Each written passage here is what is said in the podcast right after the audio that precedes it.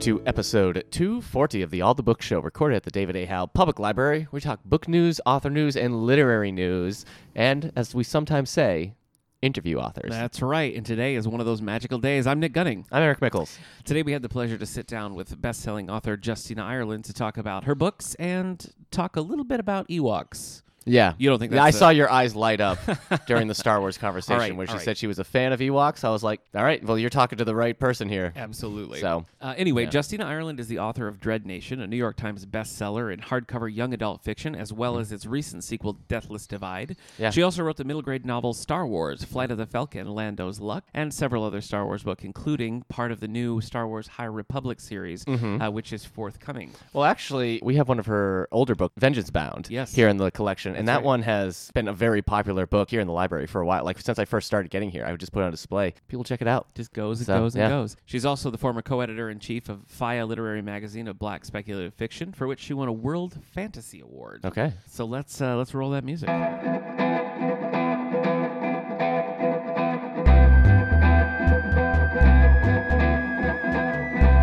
All the Books presents Author Spotlight.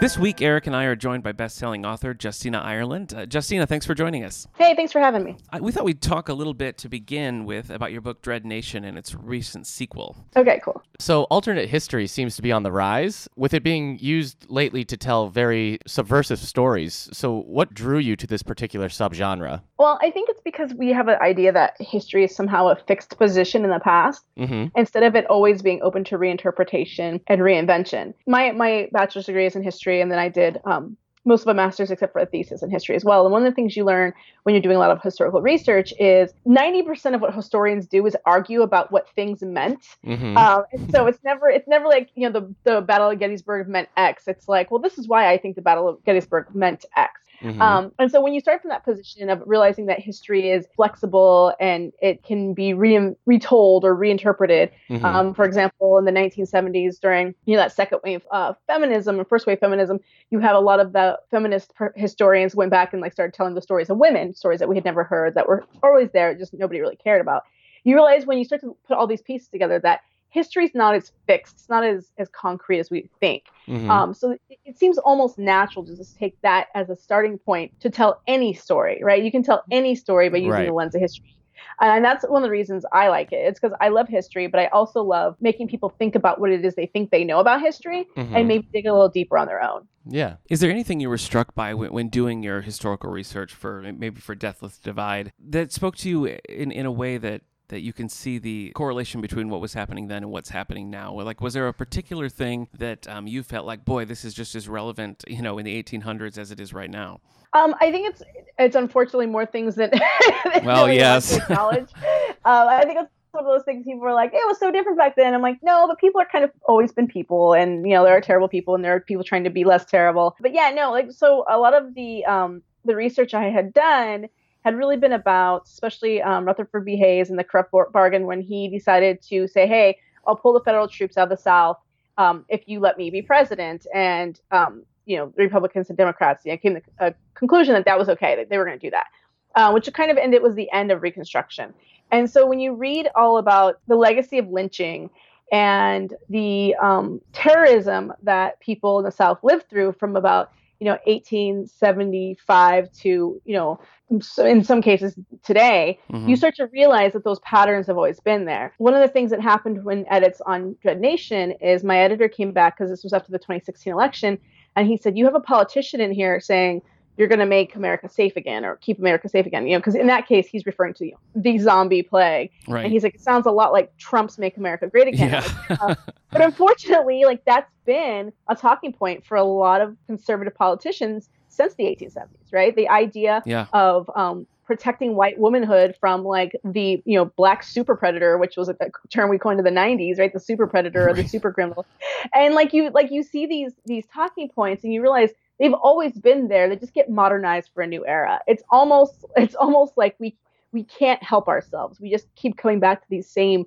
arguments and these same sets of bias and then just we use that in whatever way it shapes us or gets us advantage, advantage in that new newer moment. So yeah, it's it's really um it's one of the things that I think is like the coolest and also most, most upsetting simultaneously thing about history is realizing that people have always done this people have always been like this and trying to figure out how we how we do better in light of acknowledging those failings in the past And do you think that, that readers are more receptive to looking at these things with the distance of history than if this, you know, this novel was just set today and it was, you know, really entrenched in what, you know, is happening in the world right now? Do you, do you find that historical distance helpful as a tool to get these issues across?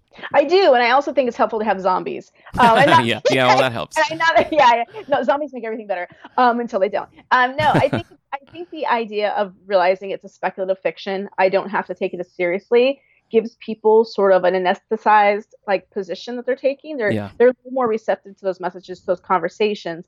And you know, at some point, you know, um, one of the things I've had responses I've had from readers is they said, you know, I was really enjoying your book, and then I got really uncomfortable about midway through, and I'm like, yeah, that's when you realize it was about racism, right? They're like, yeah. I was well, but that by that time, hopefully, you know, you're already invested in the story enough to keep reading and keep Right. finding out because it's not, it's not. This is my it's, like books are a conversation. Like this is my half of the conversation. You know, as a black woman who lives in America, you know, these are the things I've seen. These are the things I can point to in history. The reasons why things are today. But like, I'm going to also add zombies in there because then it's going to give you that that measure of disconnect. Because it's really easy to say like those people over there were bad and they Mhm. did bad things, it's a lot harder to look in the mirror and say, "Am I a bad person? Do I do bad things?" Mhm. And kind of that self uh, analysis. So yeah, I, I do think um, history is a great, great tool for those conversations, especially difficult conversations. Because I mean, I got to be honest, like talking about racism is never easy, and I think talking about it with that that remove and Mhm. then adding that layer of speculative elements, it really makes it a lot easier. Are there particular challenges for because some of the issues in Dread Nation are are pretty heavy? Is there a particular challenge writing to the YA market, or do you find maybe that market is even, is more receptive? I think I mean I mean honestly I think I do think the YA market is way more receptive to the, a lot of these hard conversations mm-hmm. than the adult market. I think there there is especially when we talk about speculative fiction, there's a, mm-hmm. a large readership who is just like I just want to have a fun story. I don't want to be bogged down because you know I have a mortgage and bills and my kids Mhm. are jerks and like all those things come into today.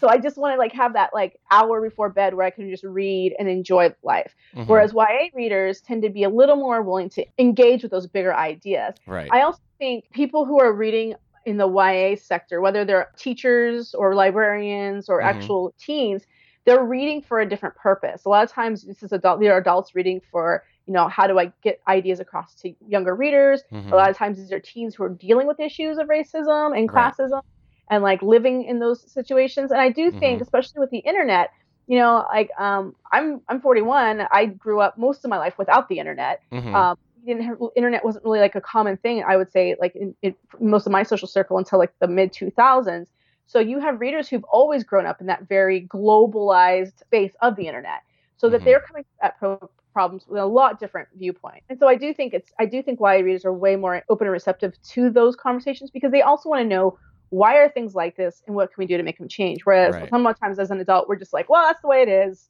right, and I just left alone. Like, Yeah. like my feet hurt, leave me alone. And so, like, I do think it's like it, I do think it is exciting to write for for an audience who's so willing to have those conversations. Mm-hmm. And with that, is there also like a particular challenge for writing this, uh, like this alternate history, setting a book in Civil War and getting that across to teenage readers? I think for the most part, people who are interested in history Mhm. and are really interested in like what really happened, um, will go back and say, okay, what what was this event referring to? Because there's a lot Right. of things that are like just changed to like a slightly. Mhm. Um, but but the people who don't know history just don't know. right, Um, I had a teacher email me who said, um, said, uh, we read your book in, in class, and one of my students was like, I didn't know the Civil War ended in zombies. When did we beat the zombies? Like, oh boy, yeah, so like, so like that. yeah, So I was like, um, I hope, uh, I hope you guys like, like helped him out.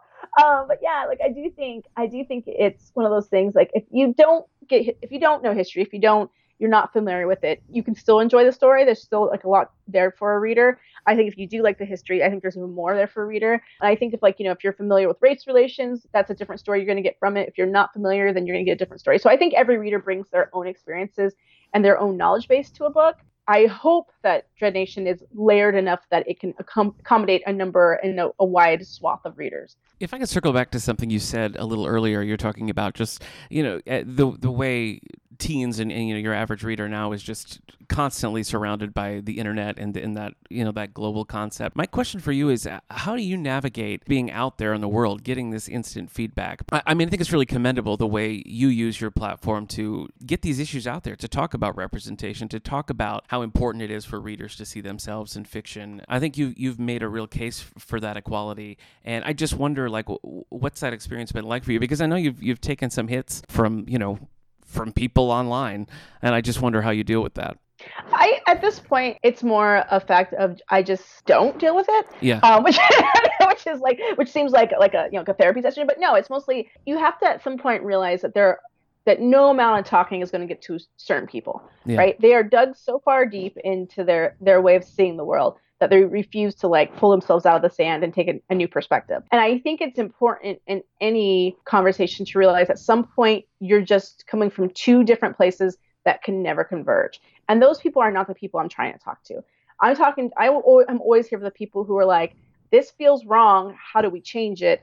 Or I feel like I maybe I, I made a mistake here. How do I how do I not do that in the future? Those are the people I want to talk to. I'm really also talking to the people who've experienced that. You know, the, the kids of color who are coming up living through microaggressions and are like, "Why does this make me feel this way? Like I need a name for this thing." You know, we talk about especially like we talk about in the queer community there's so many more identities now. When I was like uh, like in the 90s, it was like you were either like you know gay, lesbian, or maybe bisexual, and that was it. Mhm. Uh, and then like you know there was like you know there was a trans community, but they weren't welcome necessarily in the queer community. Like so there was like these very segmented things where now you go online and it's just like the LGBTQIA plus community. Like we we have so many more ways of, of talking about identity than we had maybe 20, 30 years ago. And I do think it's important for that with race as well. Like we we tend to have a very monolithic discussion of race, especially in the stories that get told. And so being able to talk about like what is that like? What is that how does that impact people? Like what what happens when you don't have a mirror to yourself? What happens when you don't have that you know window or sliding glass door of another culture and you you're never exposed to those different ways of life. And i think it's really at the end of the day about building empathy about realizing that we can be different and we can be embrace our differences and it doesn't mean that we have to hate one another and that those differences define us but at the same time don't make us unable to communicate or connect with one another and that's really where i come from like if, if people want to yell online there's a mute button for that um, I wish there, I wish there was a mute button in real life sometimes. But yeah, like I, I do think it's like you know I, I don't spend as much time on the internet now because I spend a lot That's more. probably wise.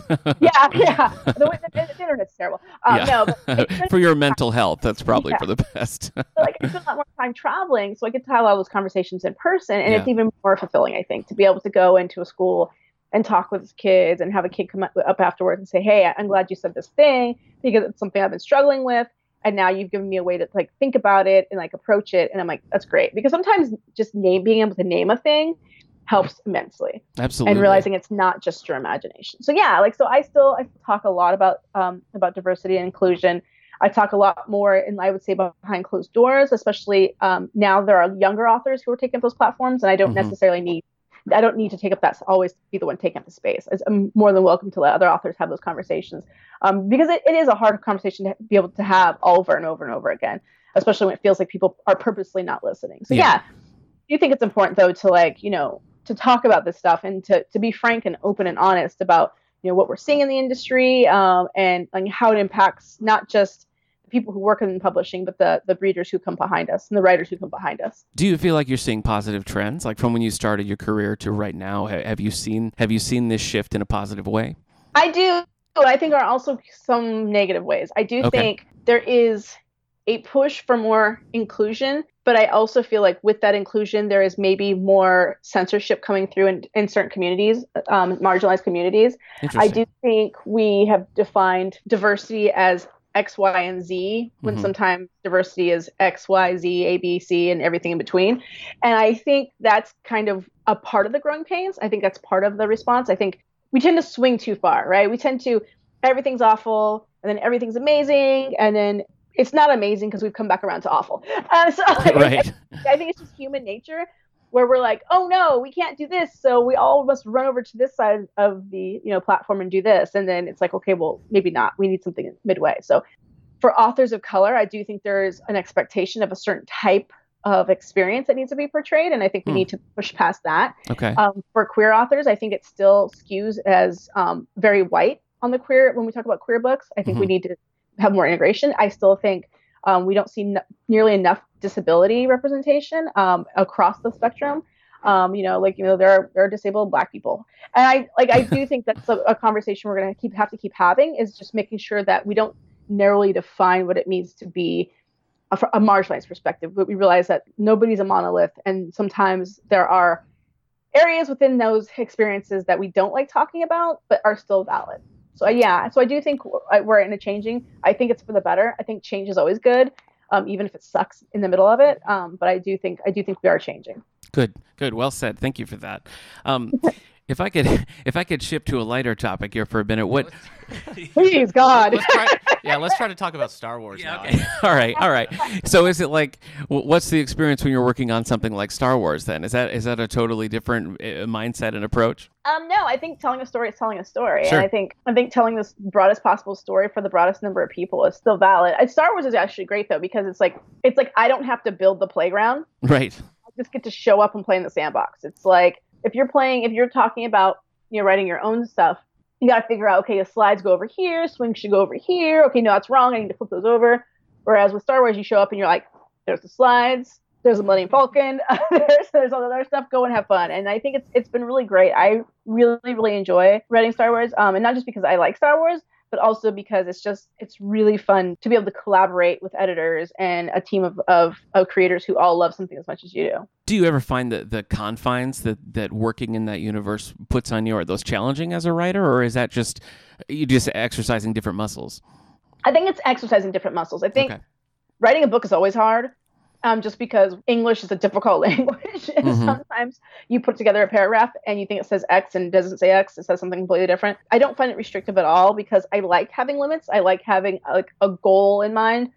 Whereas when you're writing, you know, your own creator own stuff, you don't have any end goal. Like you don't know where you're Hmm. going. You're like Yeah. you can just you know end up anywhere. Whereas when you're writing something with Star Wars, like okay, you have forty thousand words to get from here to the grocery store and back, and you're like, cool, Right. that's the destination. I know how to do that. The route I take might be different. Then like there's several different routes I could take, but it's a destination there and back. And so I do think it's nice for me.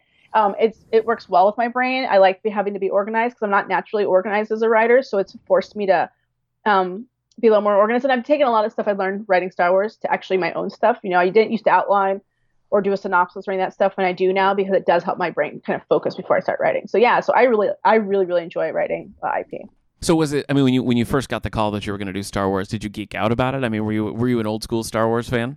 Yeah, I was. Um, it's actually it's actually funny because you know my husband was like, I was like, I used to always say, I'm like, I don't like Star Wars that much. I don't like it that much. He's like, for someone who doesn't like Star Wars, you complain about it all the time. And I was like, well, have some thoughts. Yeah, Uh, it's, it's it's part and parcel with the fandom. yeah, I think. um, yeah. So like I um I they I got a call from my agent and my agent was like, do you um I got an email. Are you interested in writing Star Wars? I'm like, yeah, sure. If they have anything, like I'll think about it. And then like a week later, they're like, okay, this is a pretty quick turnaround, but would you be interested in writing Lando? And I was like, Calrissian? And she's like, you know, my, my agent's like, yeah. And I was like, hell yeah, I would. And then I, I spent like probably the next like week just like bouncing around the house and like Mhm. random moments I would just turn to my husband. I'd be like, I get to write Lando. I get to write Lando. So like he was just, yes, I know, you told me. And Mhm. so like I think, yeah, I, I, I mean, I, I don't think there's many people who grew up in the 80s and 90s and were not Star Wars fans Mhm. in some way, shape, or form because it was so it was everywhere. I just remember it being everywhere. I just remember like the Ewok t- TV show and like the Christmas specials and like like in the 90s when like episode one came out. I remember going like my husband and I were like still dating at the time, and I remember going and being like, oh no, like I was like, oh no, this, and he was like, that movie was cool, and I was like, oh no, like, I was, Wait, he thought the he thought the prequels were cool, but you still married Uh-huh. him. yeah, I know. Okay. love, love Well, love. I guess that's your choice, but I know that. We I- have, we have I loved those conversation now. I was 80s like, What was cartoons. that Jar Jar Binks thing? He's like, I thought he was charming, and I Oh, was just no. I'm like, remember when you liked that? He was like, look, I, I was in my twenties, allowed to make mistakes. Like, yeah, I. And I do, I do think it's like one of those things. It's like, I think a lot of like, I, I mean, especially now we're going on kind of a Star Wars tangent, but I, I think a lot of the, uh, the pain for episode one was because people have been waiting so long for new movies. yeah, Like then when you got was like something you, you weren't expecting. And I don't Yeah. think in hindsight, episode one is not as bad as we thought it was.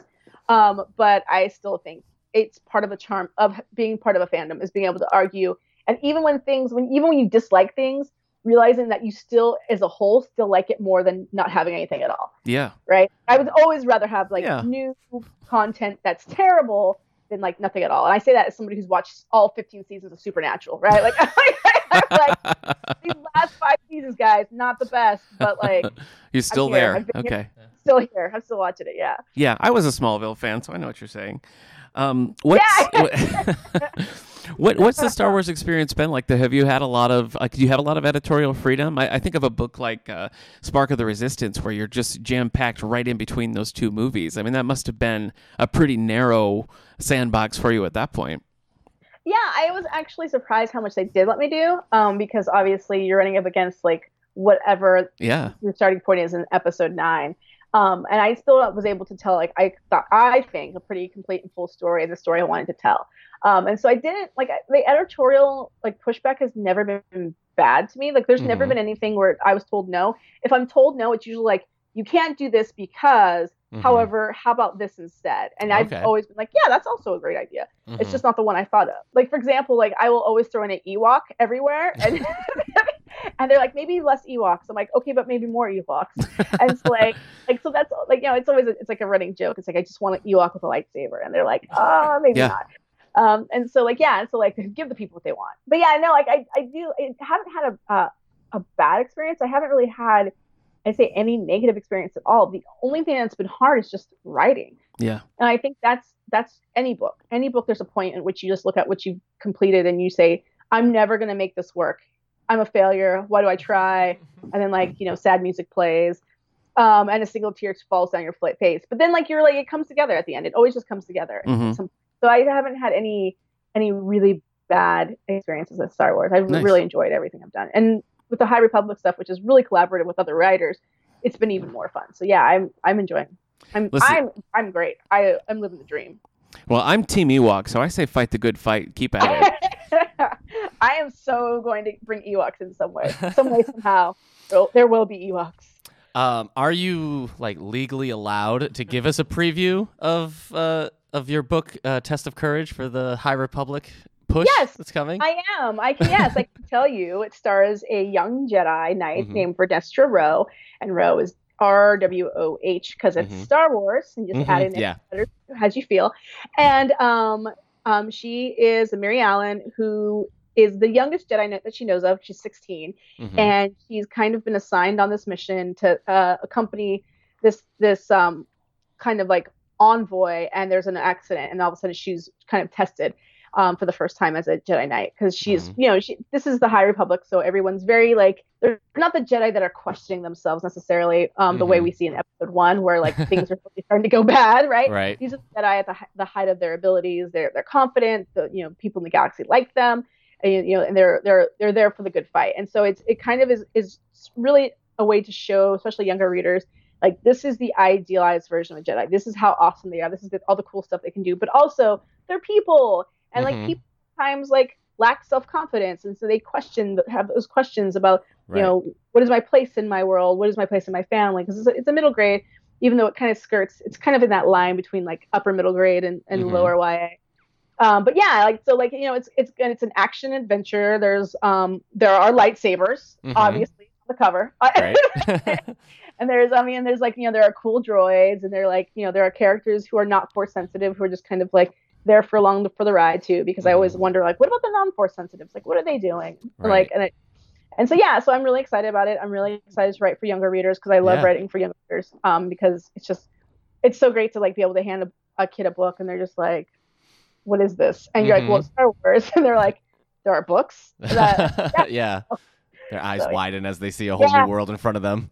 yes i'm like go welcome to- With something like this, uh, this big High Republic project that's happening, where it's comics and uh, and books and everything, i- is this like a writers' room kind of situation where you're uh, doing a lot of collaboration with other people, or is it just, uh, or is it more of a you get an assignment and now you're still kind of uh, working by yourself? No, no, it's totally writer's room. We're totally coming up with stories we want to tell together. Mhm. Um, we're bouncing off each ideas off of, of one another. Um, Mhm. I talked to the other, I talked to the other folks, uh, Claudia Gray, Charles Soule, um, Cavan Scott, and Daniel Jose Older. Um, Mhm. Probably daily, if not daily, then weekly. Constantly, like you know, if they're doing something, they're like, "Hey, this is what I'm working on." um, these are the characters I'm using, and if it's a character I've created, I'm like, hey, here's something you can you can use with that character that will make that scene stronger. Mhm. And it's never like do this, right? Mhm. Because you're, we're still like doing our own projects, but it's definitely more collaborative than anything I've done before. And I actually, I thought I would hate it a lot more Right. um, than I did. I actually really love it because it's it's great to be able to say, I don't know if this is dumb, and then somebody says, Mhm. yeah, it's kind of dumb. It's like, okay, how can I do this but not, but like cool? Like Right. how can we do this but like in a cool way, and then get like several ideas. Mhm. So yeah, it's it's been really great. I I uh, I've always shied away from like people who talk about TV writing because of the writers' room thing. But what I found is it's actually the opposite of stressful. It's really it's really freeing. Sure. How do you then personally balance writing for both like a big property like Star Wars, but then you're also, you know, uh, Deathless Divide just came out in February. So Yeah. h- how do you balance? You're you're doing these bigger projects uh, in, like you said, uh, somebody else's sandbox, but then you're also prioritizing your own uh, your own fiction. Yeah, I've actually um started like having a really structured day. Uh, Mhm. one of the things I've I've been uh, writing full time just about a year and a half. I I I used to write and have a day job, so most of my writing took place before I went to work. Right. And so now writing full time, I've learned I have Congratulations. yeah, thank you. I know it's like I am literally living a dream.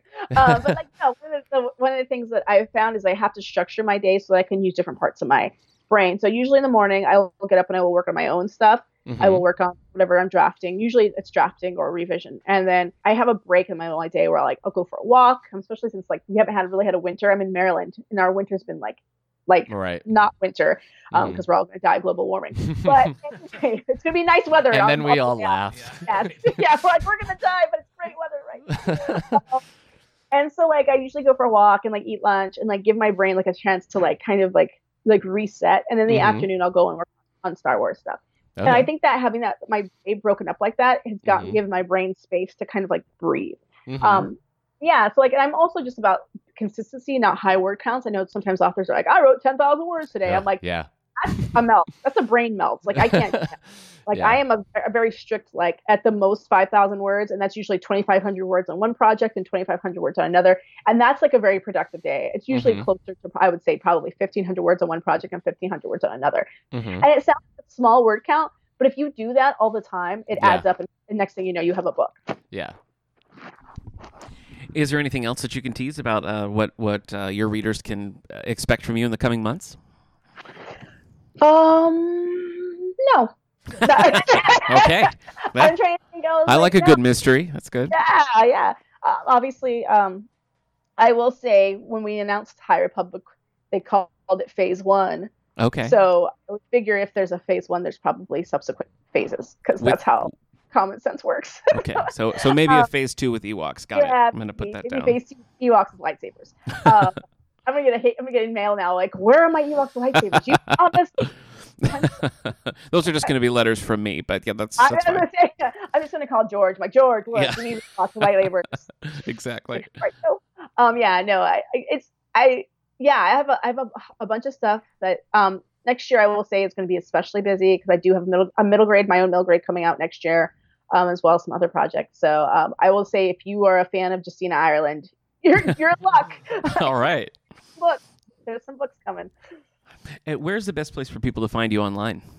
um you can find me on twitter as justina ireland you can find me on instagram as justina.ireland and that's mostly just pictures of my my pets i have like two cats and a dog All right. Um, you can find me at my website, justinaireland.com, and that's the best place to check the events I'll be doing and, and what books are coming out and what's going on there. Great. Okay. Well, once again, we really appreciate your time this morning. Uh, it's really a pleasure talking to you. Oh, it was great. Thank you so much for having me. What a fun interview. That- you know, that's what you say every time. Well, they're always fun. Are they? Yeah. Every interview we've ever done has been fun. yes. Well, how come she's the only person who's ever talked about Ewoks? Well, that's true. Tell I, me maybe we just didn't have like the door open enough to get into. Maybe every author we've ever talked to, whether it be a Joe Haldeman, a Martha Wells, Yeah. uh, Lauren James, maybe they were all just waiting to be like, please just ask me about Ewoks. Maybe. So, and maybe if you had known they were so open to talking about Ewoks, From now on, I'm just going to lead with it. yeah, I'm just going to yeah, lead with that. because you are probably the only person I know who physically owns the Ewok cartoons. I do. Yeah, Yeah. I have a DVD of those. I showed them to my son, so there's a legitimate excuse. Yeah. What What was it we watched? We finished Return of the Jedi, and you're like, let's watch Caravan of Caravan Courage. of Courage. I was Yeah. like, mm. I do. I do love those. But Ewok you did it movies. unironically. Yeah. You just put it on because you're like, well, this is the natural Of course. continuation. That's where it goes. anyway, our thanks again to our guest today, Justina Ireland. You can find Mm-hmm. out more about her at her website, justinaireland.com, or as she said on Twitter, at Justina Mm-hmm. Yeah. Ireland. Uh, we're really appreciative of her time and had a good time chatting with her. yeah, I had a good time reading uh, Dread Nation. I know you did. and the new the new one came out. well, I really like her Star Wars books. Yeah, So Yeah. it's not that it's a competition. yeah. But, okay, anyway, we have many of her books right here in our collection, and we'll continue to get them. So uh, you Yeah. have but to come to the David A. Howe Public Library and Yeah. check them out. your best source for books. That's it. Yeah, okay.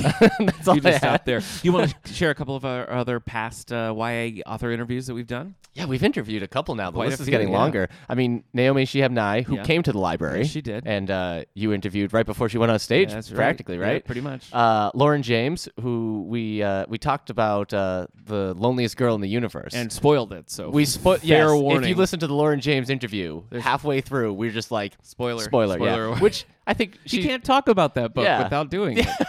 So. Uh, Yeah, Rachel Lauren was really excited to do that because she Yeah. always has to be real tight-lipped Yeah. about yeah, we're, things that happen. but yeah, we were just like, you know what? We're just gonna spoil this. Yeah. So get out, out, Yeah. get out of here, finish the book, and come back. Absolutely. Uh, Rachel Cohn, who wrote Nick and Nora's Infinite Nick and Nora's Playlist, Infinite yeah, Playlist, which we did for a book club. we did that for a book club. Yeah, we did. I remember that, and we did that for Lauren James. Yeah, we did. Yeah, Uh, Mel Gilden, yeah.